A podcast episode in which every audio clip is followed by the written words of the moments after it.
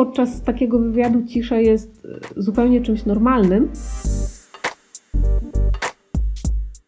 Miutowanie wszystkich wcale nie jest takim niepopularnym sposobem.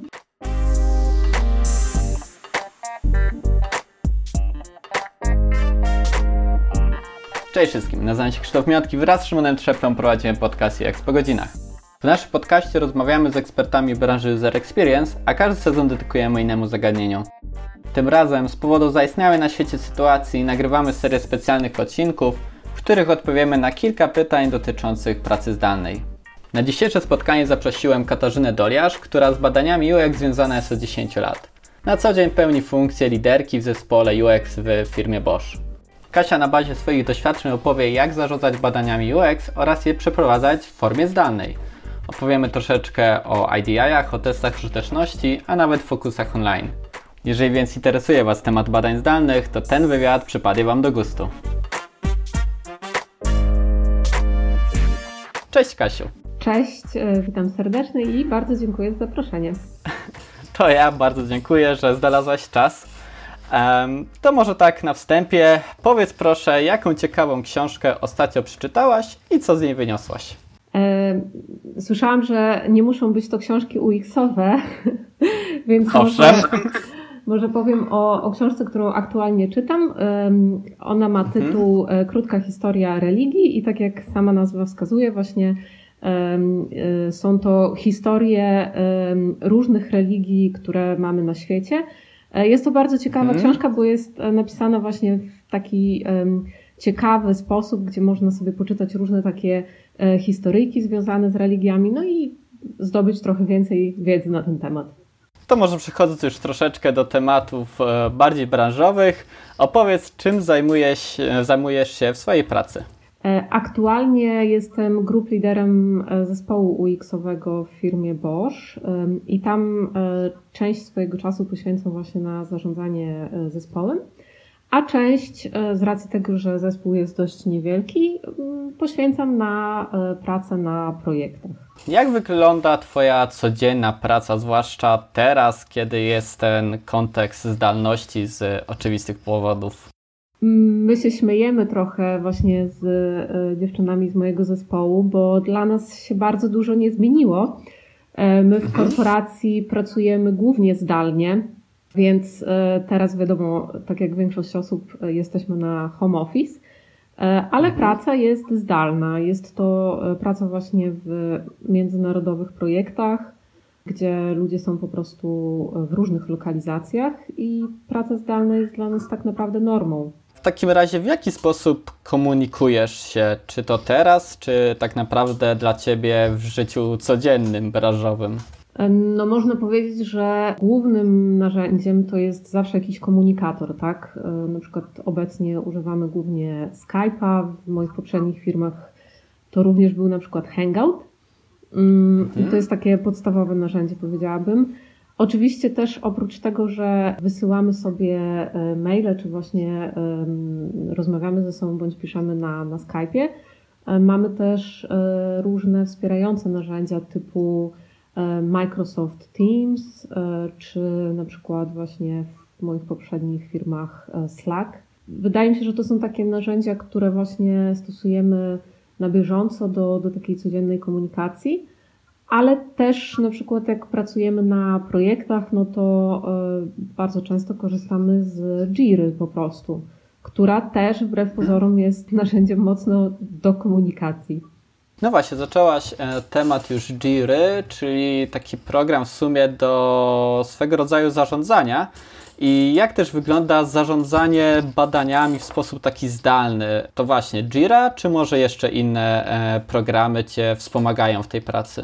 Wiesz co, to wydaje mi się, że trochę zależy zawsze od projektu i od setupu w projekcie. Mamy takie projekty, gdzie właśnie badacz jest stałym członkiem zespołu projektowego i wtedy jak najbardziej Jira służy do właśnie wsparcia w organizacji czy zarządzaniu badaniami i też jakby wpisywaniu się właśnie w działania zespołu projektowego.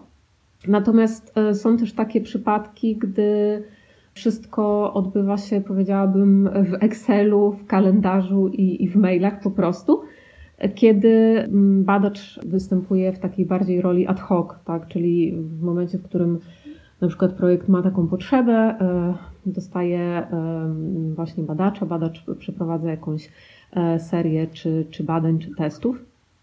No i wtedy posiłkujemy się bardzo prostymi narzędziami. Przy czym właśnie w korporacjach warto zwrócić uwagę na to, że są różne sposoby na udostępnianie sobie tych narzędzi, czy, czy też platforma SharePoint, czy mój ulubiony pakiet dokumentów googlowych, gdzie można sobie w tym samym czasie po prostu pracować nad różnymi plikami i, i dzielić się właśnie w sytuacji, gdy się jest w różnych lokalizacjach. Mhm. W jaki sposób jako liderka spinasz to wszystko? No bo pracujesz właśnie tak naprawdę z różnymi krajami, tutaj z designerami, tutaj z badaczami. W jaki sposób sprawdzasz lub po prostu kontrolujesz to, w jakim momencie jest który projekt? No, odpowiedź na to pytanie nie jest taka prosta, bo to też wszystko zależy od, powiedziałabym, tego, w jaki sposób jest zasetapowana praca w, w danej firmie czy, czy w danym zespole. U nas to wygląda tak, że my jesteśmy podzieleni na takie podzespoły, powiedziałabym, i każda z nas, bo, bo u mnie aktualnie w zespole są same dziewczyny, każda z nas jest mhm. częścią innego podzespołu i już wewnętrznie organizowana jest tam praca. Więc ja tak naprawdę nawet nie do końca wiem, jak dziewczyny mają planowane ich zadania. Mogę powiedzieć z własnej perspektywy, że my po prostu używamy w moim podzespole właśnie Microsoft Teams, gdzie otwieramy sobie różne dokumenty, które są szerowalne między właśnie członkami naszego podzespołu i tam już bezpośrednio sobie planujemy nasze zadania, łącznie właśnie z jakimiś takimi informacjami typu właśnie deadline'y, jak zadania się jedne na drugie nachodzą.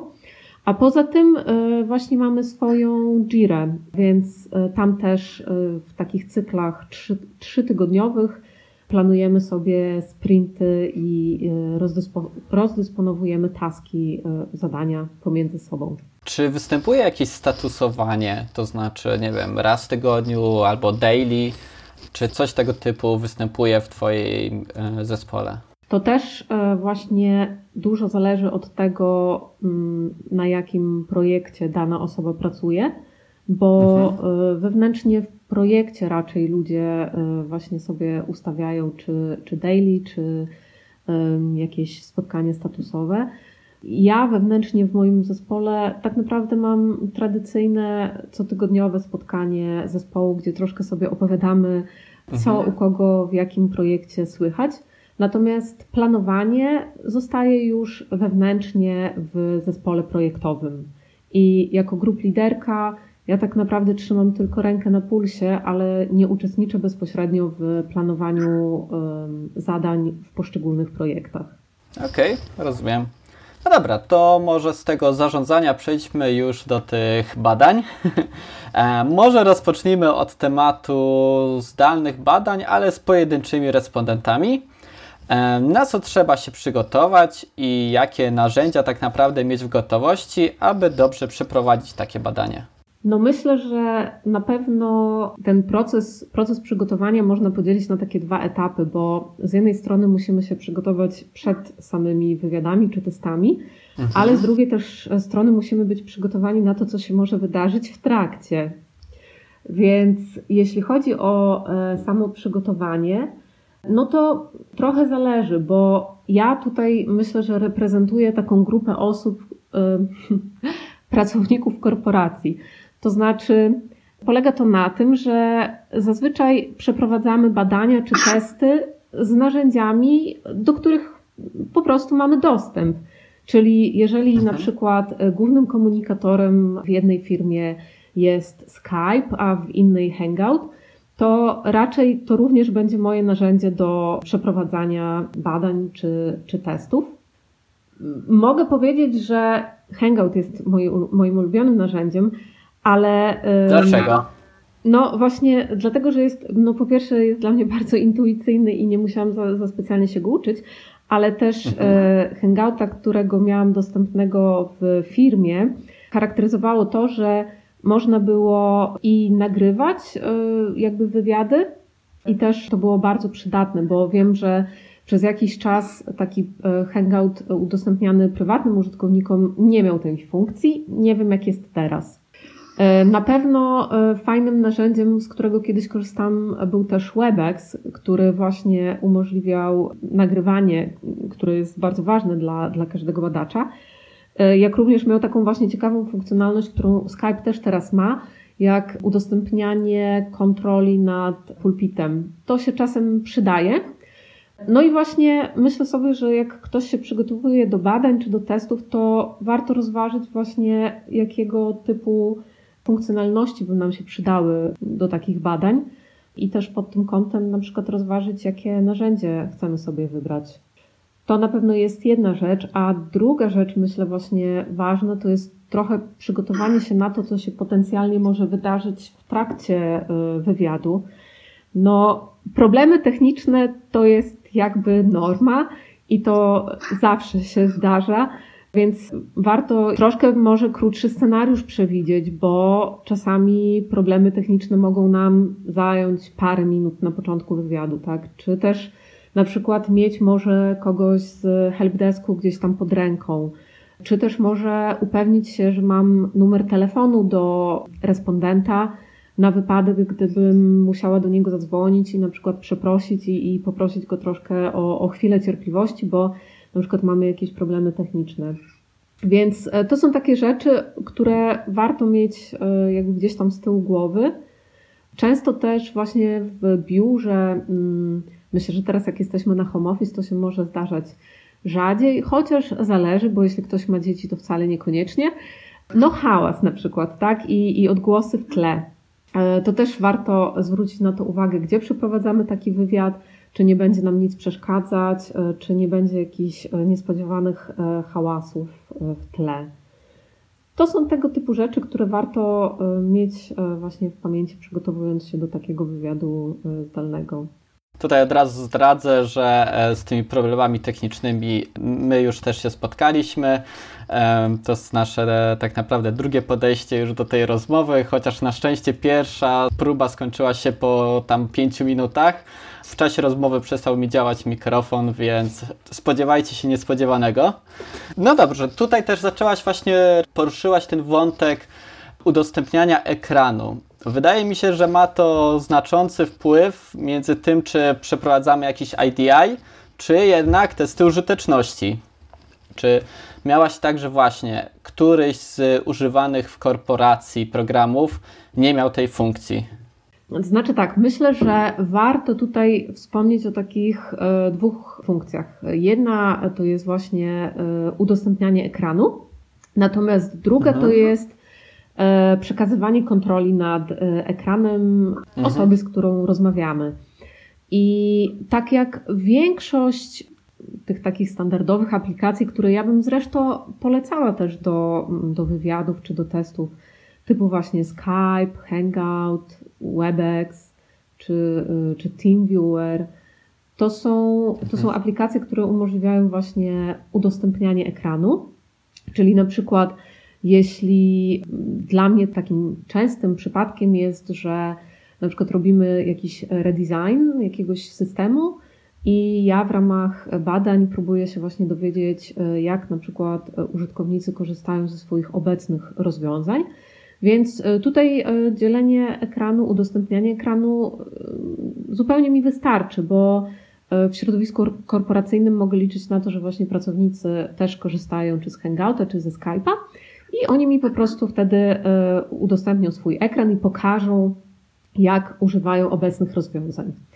W przypadku testów użyteczności, zwłaszcza jeśli te testy na przykład robimy na niezbyt zaawansowanych makietach i przypuśćmy, czasami przydałoby się rozwinąć drzewko w akszurze i na przykład zmienić stronę, bo nie mamy wszystkich interakcji na przykład zrobionych na, na, danym, na danej makiecie, na danej podstronie. no to wtedy czasami przydaje się właśnie taka funkcja, która umożliwia przekazywanie kontroli. Wtedy po prostu ja robię to w taki sposób, że otwieram makietę u siebie na komputerze, udostępniam mój ekran i po prostu przekazuję kontrolę. I to bardzo często się sprawdza, dlatego że gdy nam się coś rozsypie na makiecie, niechcący użytkownik coś kliknie nie tam, gdzie trzeba, zdarza się, że trzeba po prostu przeładować tą makietę, więc wtedy nie ma żadnego problemu, nie trzeba niczego tłumaczyć i, i sztucznie jakby przedłużać testu. No i tak jak właśnie wspominałam wcześniej, ja bardzo lubiłam pracować z Webexem, który umożliwiał to. Też Skype daje taką możliwość, więc to też się, też jak najbardziej Skype się sprawdza, gdy mamy taką potrzebę. No właśnie, zaczęłaś wymieniać trochę tych programów i tak jak zresztą wspomniałaś, w korporacjach nie ma aż takiego problemu, ale co jeżeli um, musimy poprowadzić wywiad z osobą spoza firmy, osobą, która niekoniecznie jest obeznana w technologiach, no i musimy jakoś wytłumaczyć, że musi coś włączyć, coś zainstalować. Jak, jak się do tego przygotować i jak przygotować tą osobę? No to można mieć różne podejście, jak mi się wydaje, do tego typu sytuacji i z różnym podejściem się spotkałam, bo najprostsze podejście jest takie, że po prostu jednym z kryteriów rekrutacyjnych jest po prostu na przykład posiadanie zainstalowanej aplikacji na komputerze, tak? Czyli zwyczajnie możemy po prostu, szukając odpowiednich respondentów, również zwracać uwagę na takie kryterium, jak to, czy ktoś używa Skype'a, czy nie. Więc to jest, wydaje mi się, jedno z prostszych rozwiązań. Ale też zdarzało się mi w przeszłości, że po prostu wysyłaliśmy respondentom krótką instrukcję, taką naprawdę bardzo lakoniczną, ale treściwą, punkt po punkcie, co zrobić, żeby zainstalować sobie na komputerze jakieś oprogramowanie. Oczywiście w takiej instrukcji też trzeba zapewnić użytkownika, że jest on jak najbardziej bezpieczny, że ściąga on sprawdzone oprogramowanie, że to oprogramowanie może jak najbardziej potem usunąć. Więc też to można jakby ograć w taki sposób, że po prostu po, po zrekrutowaniu respondenta on dostaje od nas taką instrukcję. No spotkałam się też z takim podejściem, że jeżeli mamy takie możliwości, na przykład praktykanta, to można go poprosić mhm. o to, aby troszeczkę pomógł naszym zrekrutowanym respondentom, na przykład w instalacji właśnie jakiegoś oprogramowania, czy w takich kwestiach technicznych. A czy miałaś jakieś właśnie przypadki, może masz jakąś anegdotkę, kiedy wystąpił właśnie taki spory problem właśnie z tą instalacją chociażby i to właśnie, co dalej, jak sobie z tym poradziłaś?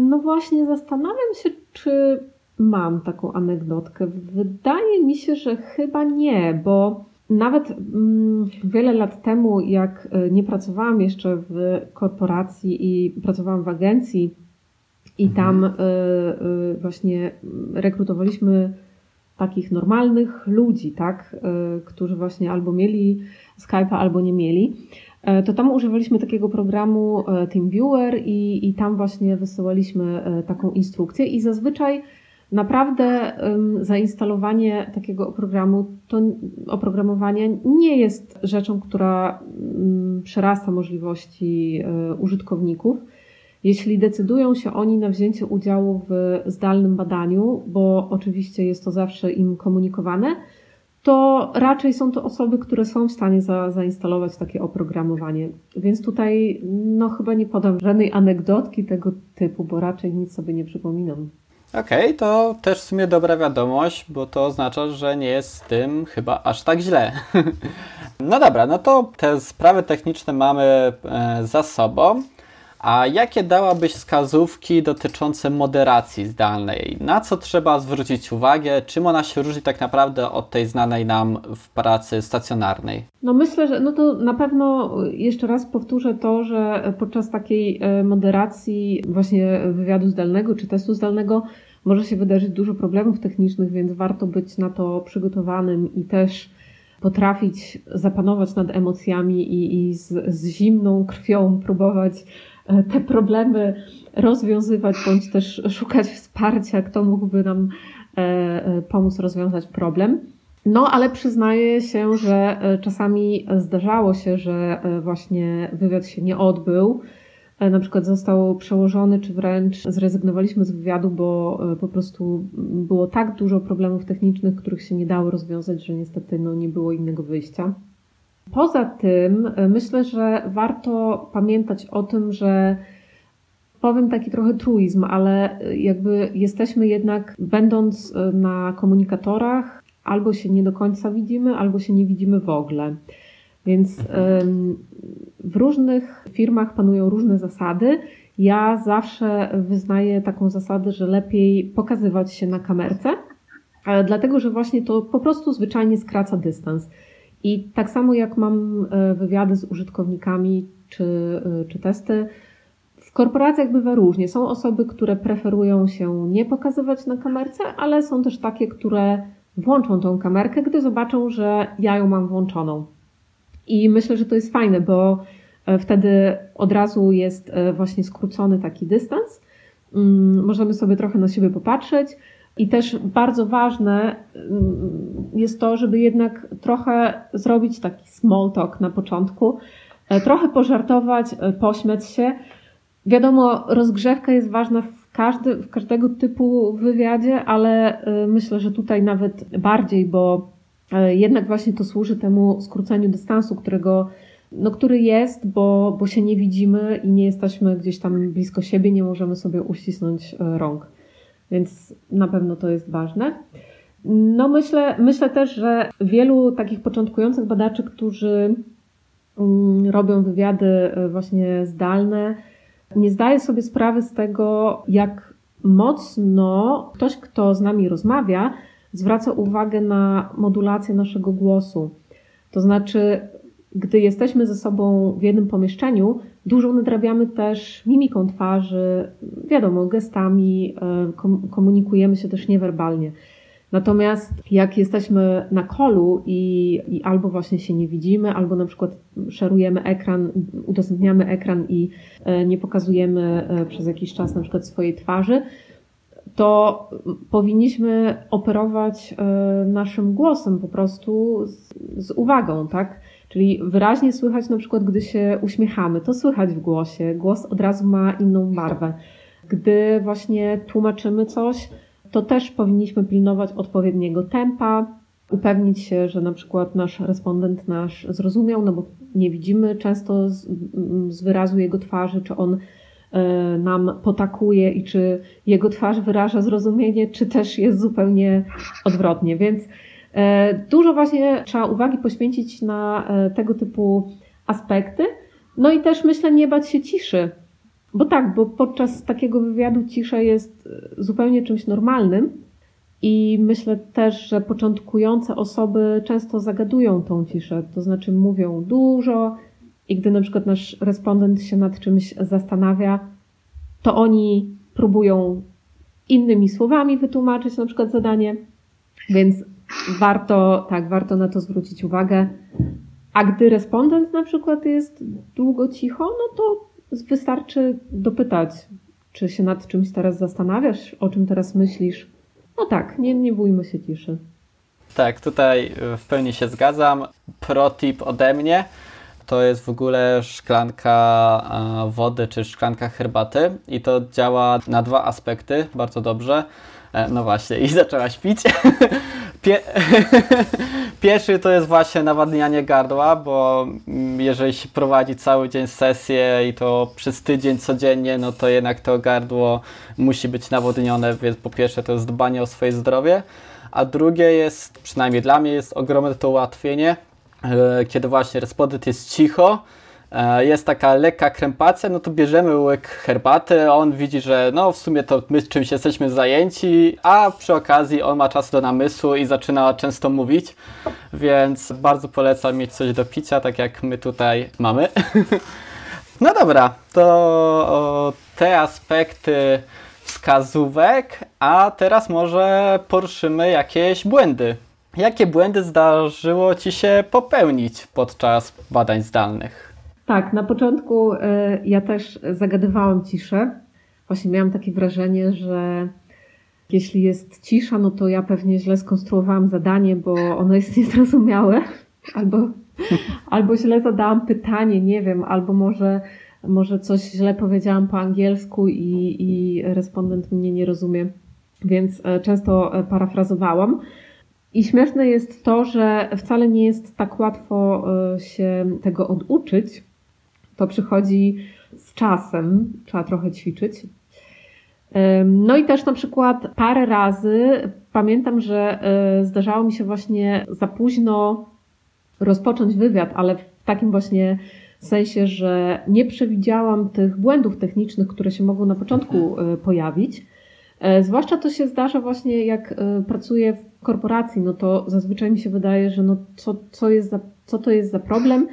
Przecież zaraz się oboje włączymy w tym samym czasie na Skype'a czy na Hangouta, ale niestety też to się zdarza, że, że są jakieś problemy techniczne, więc nauczyłam się, że warto zawsze być parę minut wcześniej po prostu przygotowanym, czyli jesteśmy umówieni na trzynastą na wywiad, no to podłączmy się za pięć trzynaście i upewnijmy się, że przynajmniej z naszej strony jest wszystko ok, tak żeby właśnie respondent nie musiał na nas czekać.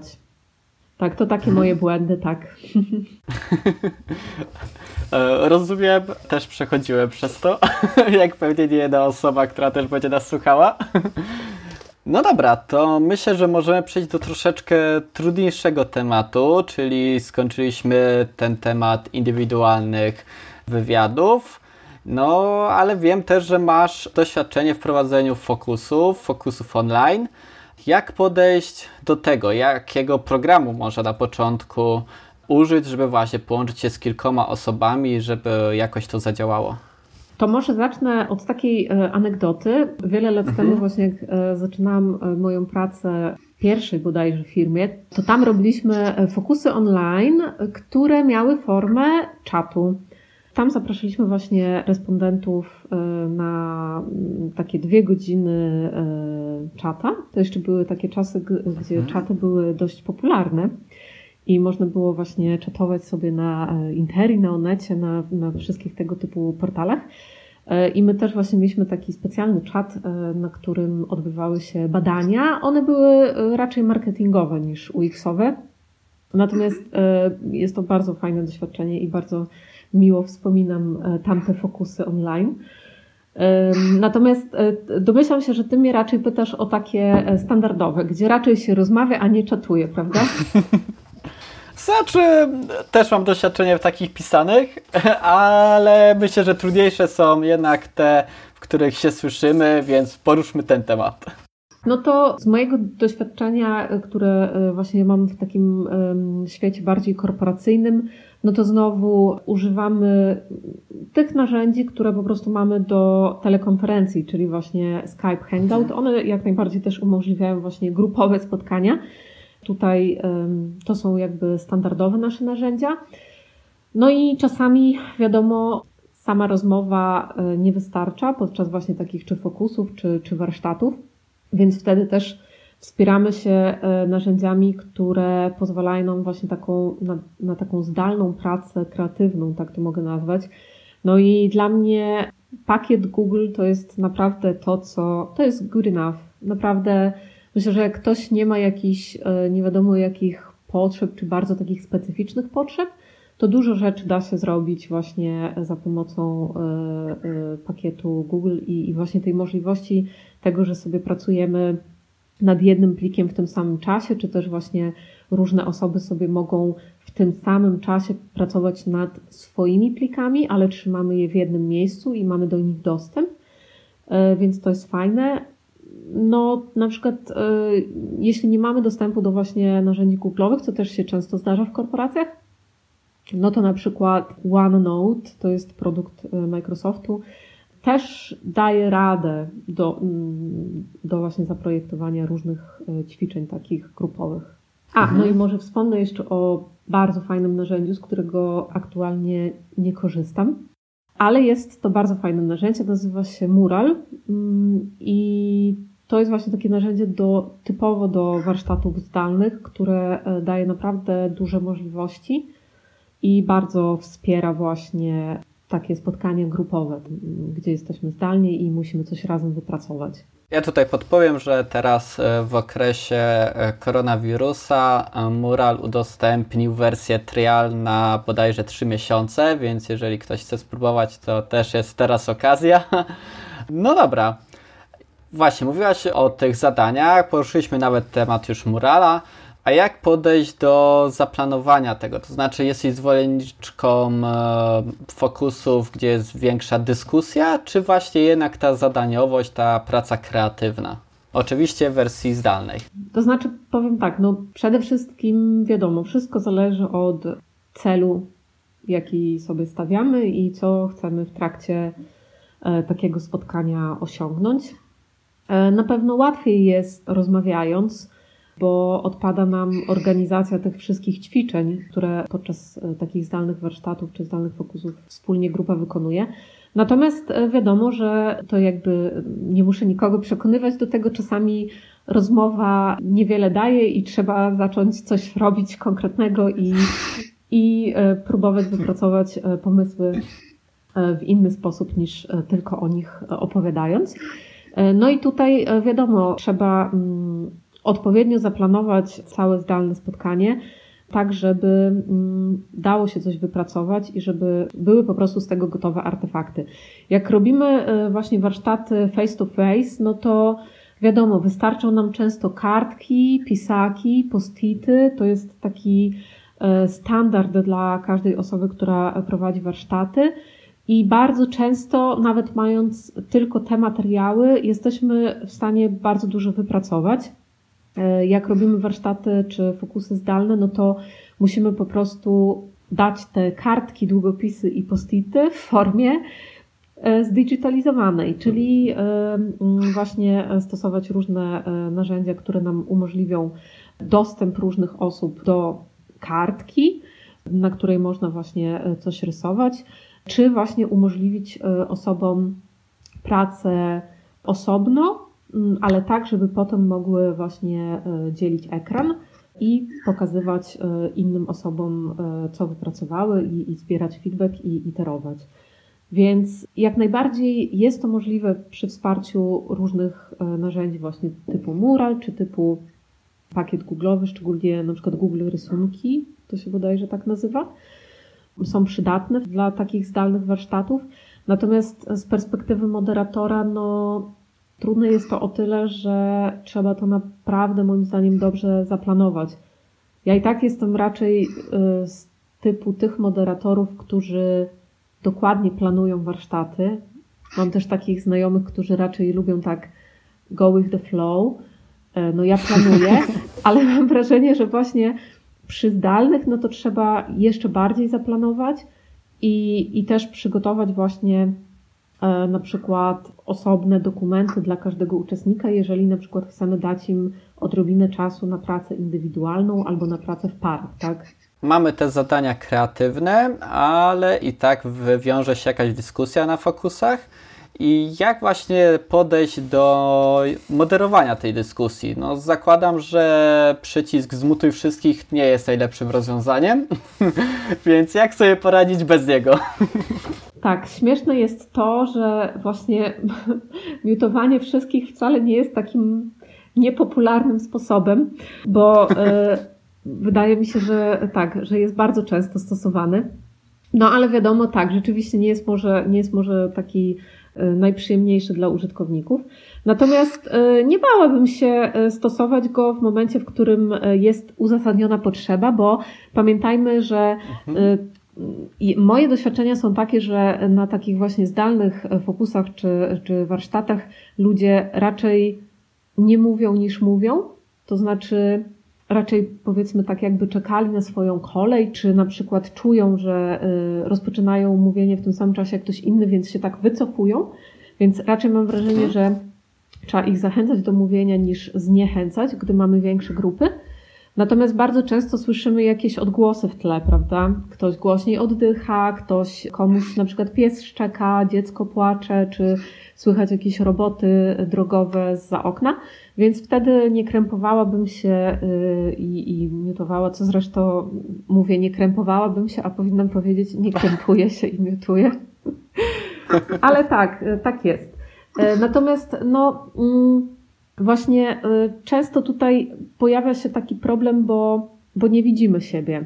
Dlatego ja wracam jeszcze raz, gdy jest taka możliwość, używajmy po prostu kamerek, bo też patrząc na wyraz twarzy osób, które są na takim, na takim właśnie spotkaniu zdalnym, warsztatach zdalnych, fokusach zdalnych, patrząc na wyraz twarzy tych osób, od razu wiadomo, czy ktoś chce się w danym momencie wypowiedzieć, czy też nie ma takiego zamiaru.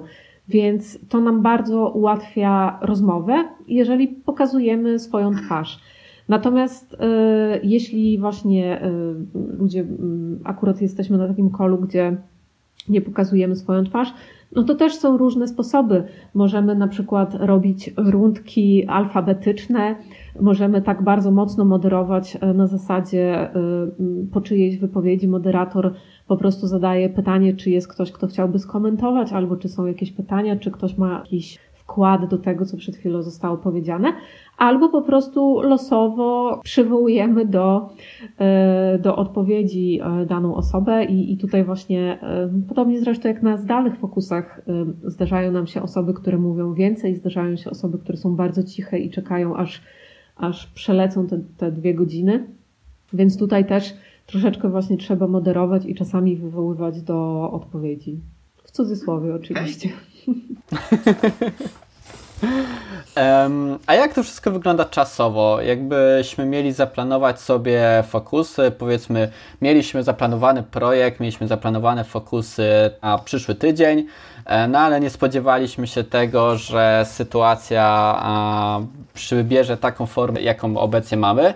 No i de facto zostają nam te zdalne fokusy.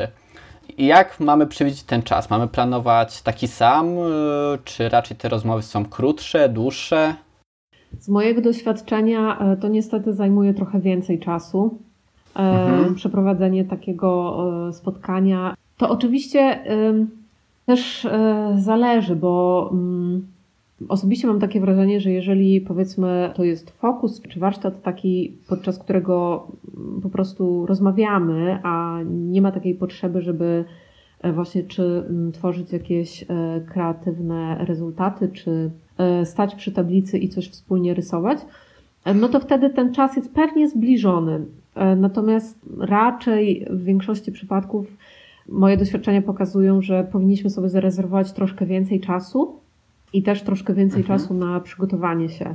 Jeszcze raz właśnie powtórzę, często do właśnie czy fokusów, czy warsztatów face to face nie musimy mieć aż tak wyszukanych materiałów. Czasami wystarczy troszkę doświadczenia, parę kartek papieru, trochę post-itów i już możemy wymyślać ciekawe ćwiczenia, które przyniosą nam coś sensownego, zwłaszcza gdy mamy deadline'y, które są gdzieś tutaj już za rogiem. Natomiast no, w przypadku zdalnych fokusów i warsztatów, no to trochę się trzeba do tego przygotować i sobie przemyśleć, jak ta agenda ma wyglądać, kiedy właśnie rozmawiamy, kiedy robimy ćwiczenia, czy robimy ćwiczenia właśnie razem w jednym miejscu, a jeśli tak, to kto to ma tak jakby rysować. To wszystko musi być w miarę przemyślane i musimy mieć to w głowie przynajmniej jakiś zarys, żeby to wszystko się udało. Powiedziałaś, że lepiej zaplanować troszeczkę więcej czasu. Powiedzmy, że właśnie znaleźliśmy się w sytuacji, w której mamy teraz poprowadzić zaplanowane miesiąc temu fokusy. Planowaliśmy je na dwie godziny.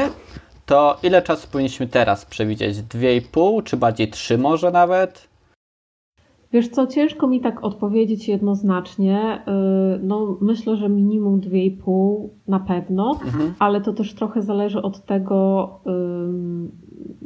co chcemy podczas tych fokusów zrobić, bo jeżeli to jest po prostu dyskusja grupowa, to myślę, że spokojnie dwie i pół godziny wystarczyłyby. I nawet bym nie rekomendowała więcej, bo warto też pamiętać o tym, że trudniej jest się skupić, będąc na callu i mhm. siedząc ze słuchawkami przez tak długi czas. Więc takie dwie i pół godziny z jakąś króciutką przerwą w środku myślę, że jest optymalnym podejściem.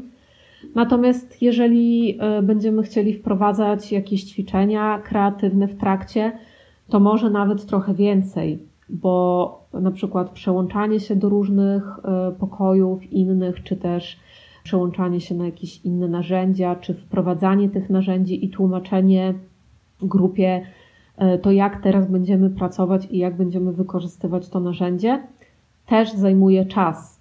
Prościej jest oczywiście face to face powiedzieć, dobrze, to tutaj macie mhm. flipcharta i, i macie postity i działajcie, a trudniej jest wyjaśnić, jak chcemy to zrobić właśnie zdalnie. Więc nawet, nawet tutaj bym wydłużała o, o godzinę więcej. Z ciekawostek um. też mogę właśnie dodać, mhm. że akurat jestem świeżo po podobnym przypadku, przy czym tutaj mieliśmy warsztaty i, i właśnie mieliśmy taki jeden temat zaplanowany na, na około bodajże sześć godzin, z przerwami oczywiście. Warsztaty się nie odbyły face to face. W rezultacie no, pracowaliśmy osiem godzin i, i jeszcze nie mieliśmy tak w stu procentach skończonego tego tematu. I mhm. też się wcześniej okay. do niego przygotowywaliśmy, więc jak sobie policzymy, no to rzeczywiście o kilka godzin więcej wydłużyliśmy ten czas niż gdybyśmy pracowali w jednym miejscu.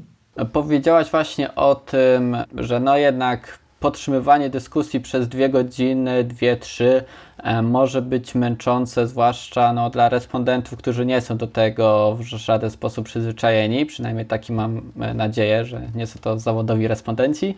E, w jaki sposób podtrzymać tą motywację, żeby jednak oni angażowali się, taki średni, nazwijmy to, respondent, a nie taki, który po prostu od założenia nie chciał uczestniczyć w badaniu. Jak podtrzymać tę motywację najlepiej do samego końca? No właśnie i myślę, że tu warto byłoby rozdzielić, czy mówimy o respondentach w korporacji, czy mówimy o respondentach poza korporacją. Okej, okay, to jest ciekawy początek. No bo tak, respondenci w korporacji to jest w pewien sposób też ich praca i tutaj powiedziałabym, że nie stosujemy jakichś specjalnych środków, aby ich zmotywować. Wydaje mi się, że wystarczy zadbać o ich dobre samopoczucie, to znaczy zaplanować odpowiednią ilość przerw w trakcie takiego wywiadu, tak żeby... Z doświadczenia mogę Ci powiedzieć właśnie, że takie dziewięćdziesiąt minut na, na callu bez przerwy to już jest, to już się po prostu człowiek zaczyna naprawdę męczyć. Chce pójść do łazienki, chce się czegoś napić, chce rozprostować kości, chce zdjąć słuchawki przede wszystkim z głowy, więc warto po prostu planując takie wywiady czy takie warsztaty wziąć pod uwagę to, że jednak tych przerw nigdy nie będzie za dużo. Po prostu trzeba zadbać o komfort, komfort tych ludzi. No i wiadomo też, zawsze taka różnorodna, ciekawa agenda wpływa też na tą, na motywację do tego, żeby wytrwać na takim dłuższym spotkaniu, czyli troszkę rozmowy, troszkę ćwiczeń indywidualnych, troszkę ćwiczeń na przykład w grupach czy w parze. I jeśli mamy tak agendę skonstruowaną, że tego typu aktywności występują naprzemiennie, to wtedy jest naprawdę prościej znacznie wytrwać do końca. Natomiast jeżeli chodzi o respondentów, powiedzmy, poza, poza korporacją, czyli jak rekrutujemy po prostu osoby ze świata, to oprócz właśnie tego, co wspomniałam, no taki kontrakt na początku jest bardzo ważny. Ci ludzie muszą wiedzieć, że podpisują kontrakt, aby po prostu brać udział w dyskusji do końca. I za to zazwyczaj dostają wynagrodzenie w przeważającej większości przypadków, więc też takie jasne zasady, prawda, są moim zdaniem motywujące. No dobra, to, tak już powoli zmierzając ku podsumowaniu, chciałbym troszeczkę dowiedzieć się też o Twojej drodze. U X dopiero raczkuje tak naprawdę jeszcze w Polsce, a Ty już dziesięć lat temu prowadziłaś te badania i w końcu trafiłaś do U X-u. Jak to się potoczyło? Skąd się w ogóle o nim dowiedziałaś i jak rozpoczęłaś tą przygodę? E, tak, na pewno masz rację, że dziesięć lat temu to jeszcze o U X-ie się dużo nie mówiło, albo nawet w ogóle chyba w ogóle się nie używało sformułowania user experience. W każdym razie u mnie się wszystko zaczęło od tego, że jak ja byłam na studiach i robiłam specjalizację z psychologii ekonomicznej, to takim trendem, który wówczas panował, były właśnie badania marketingowe zdalne. Czyli dużo robiło się właśnie ilościówki zdalnej, bo już internet wtedy hulał i też firmy zaczęły robić właśnie badania jakościowe zdalnie przez internet. Mhm. No i ja trafiłam do Gemiusa, właśnie to była moja pierwsza praca i tam właśnie robiliśmy zarówno takie typowe badania marketingowe, jak właśnie I D I, fokusy przez internet, jak również właśnie robiliśmy testy użyteczności i one były właśnie takimi klasycznymi, bym powiedziała, testami użyteczności, jakie wszyscy znamy. I to był tak naprawdę mój pierwszy moment styczności właśnie z użytecznością, z później user experience. I tak naprawdę potem to już się potoczyło, tak jak właśnie zazwyczaj to bywa, że potem już moją kolejną pracą to już była praca jako badacz U X stricte. Potem od badań zaczęłam się też interesować trochę designem, potem zaczęłam trochę prowadzić projekty i różne aktywności i tak właśnie się potoczyło. Tak minęło dziesięć lat. Okej, okay, dzięki. No to właśnie może dla tych, którzy są na początku swojej drogi lub zaczęli powiedzmy z rok, dwa lata temu, jaką książkę mogłabyś polecić o badaniach jakościowych? Zgaduję, że odnośnie zdalnych może nie ma tej literatury zbyt dużo, więc po prostu odnośnie badań jakościowych. No jeżeli ktoś chciałby się rozwijać w, właśnie w obszarze badań jakościowych, to na pewno bym polecała może tak przekornie troszkę, ale poczytać sobie trochę właśnie o jakościowych badaniach marketingowych, bo one były wcześniej i one też mogą dać takie naprawdę bardzo dobre tło do tego, co my robimy w U X-ie. I jedną z takich książek na przykład to książka mojej pani profesor Jakościowe metody badań marketingowych Dominiki Mezon. To jest jedna książka, którą mogłabym polecić. A z takich bardziej U X-owych to książką, która na mnie zrobiła duże wrażenie, bo jest takim naprawdę kompendium wiedzy. To jest angielski tytuł, nie wiem, czy ona była przetłumaczona na język polski. Interviewing Users: How to Uncover Compelling Insights. Mhm.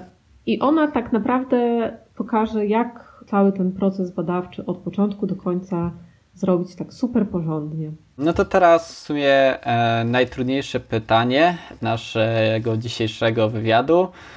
Szymon w naszym poprzednim wywiadzie nazwał go pytaniem killerem. Czyli jak tłumaczysz rodzinie lub przyjaciołom, czym zajmujesz się w swojej pracy?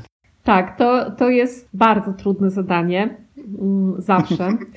Natomiast ostatnio od jakiegoś czasu robię to w taki sposób, że zazwyczaj wszyscy używają smartfonów albo używają Facebooka, YouTube'a, więc wtedy po prostu odwołuję się do, do kilku właśnie jakichś przykładowych aplikacji albo stron i pytam się ich, które im się podobają i dlaczego, które są trudne do używania, a które są super proste do używania.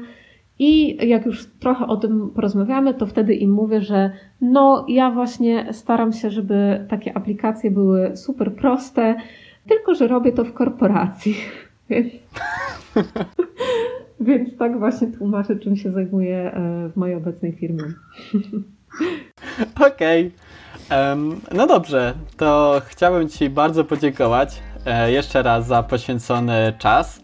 Naszym słuchaczom przypominam, że jeżeli zadacie pytanie pod filmikiem na naszym fanpage'u w ciągu dwudziestu czterech godzin od jego publikacji, to Kasia udzieli Wam odpowiedzi, więc to, co chyba nam zostaje teraz powiedzieć, to że dzięki, że jesteście i do usłyszenia. Do usłyszenia.